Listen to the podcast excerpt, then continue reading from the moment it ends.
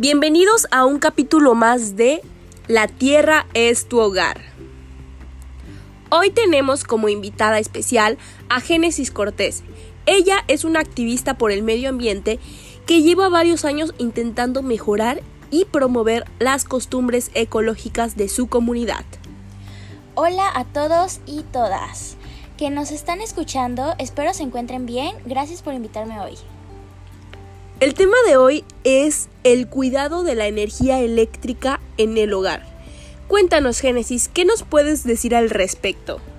Es importante decir que el cuidado de la luz no solo nos ahorra dinero en el hogar, sino que también evitará que millones de contaminantes lleguen al espacio y terminen por dañarnos a nosotros y otras especies. El ahorrar luz nos ayudará a evitar que el planeta explote sus recursos naturales, como combustibles, fósiles, gas o carbón. Y dime, Génesis, aparte de procurar apagar nuestros aparatos electrónicos, que creo que es algo más que obvio, y nuestras luces, mientras no las usamos, ¿cómo, cómo o de qué otra forma podemos cuidar la luz? Gracias por preguntar. Mantenga siempre limpios los aparatos eléctricos, principalmente los de la cocina. Elimine los, residuos de, de, alimentos en el horno de microondas, tostador, extractor, etc. Conservarlos en un buen estado prolonga su duración y reduce el consumo de energía y los gastos, como también contribuye a la seguridad de la familia. Utilice todos los aparatos de acuerdo con las recomendaciones de uso, mantenimiento y seguridad que se aconseja el fabricante. Ah, muy bien, muy interesante. ¿Algunos otros puntos que nos quieras comentar? Revise cuidadosamente aquellos aparatos que al conectarse producen chispas o calientan el cable. No los use antes de resolver el problema. En todo caso, es recomendable que esto lo haga un técnico calificado. Ah, ok, muy bien, muy bien. Qué interesante esto que nos platicas. ¿Qué más? Apague los aparatos que producen calor antes de terminar de usarlos. Por ejemplo, plancha, tubos o pinzas para el cabello, parrillas, ollas eléctricas, calefactores, entre otros, para aprovechar el calor acumulado. Muy bien, Génesis.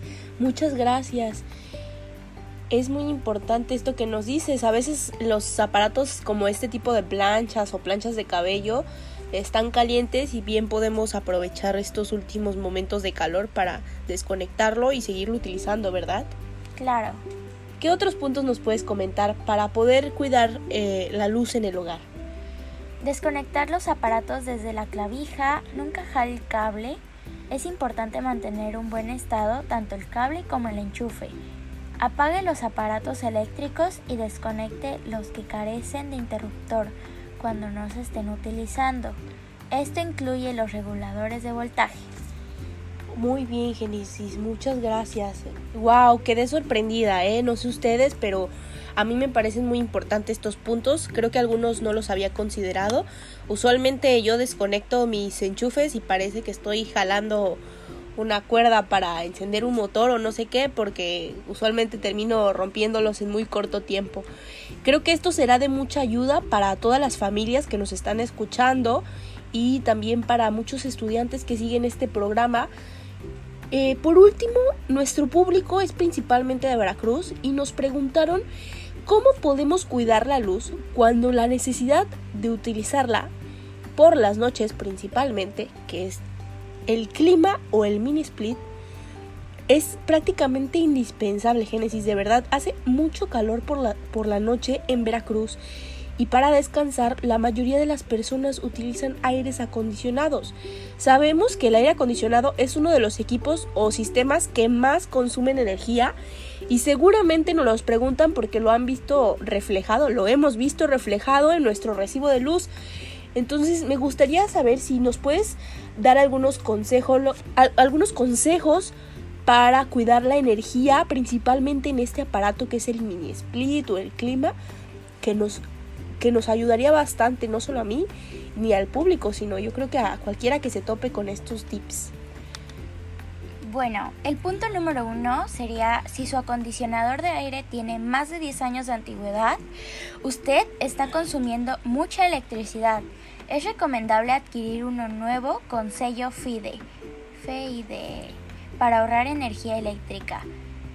Punto número 2. Mientras esté funcionando el acondicionador de aire, mantenga la habitación cerrada. Luego ajuste el termostato de su acondicionador de aire a 24 grados Celsius en verano y a, a 19 grados Celsius en invierno.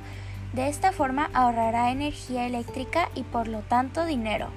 Y por último, de mantenimiento cada año a todo el equipo. Está comprobado que los aparatos de aire acondicionado que tienen dos años o más sin mantenimiento consumen el doble de energía. ¡Wow! El doble, con razón, yo creo que eso es lo que nos ha estado pasando a todos nosotros.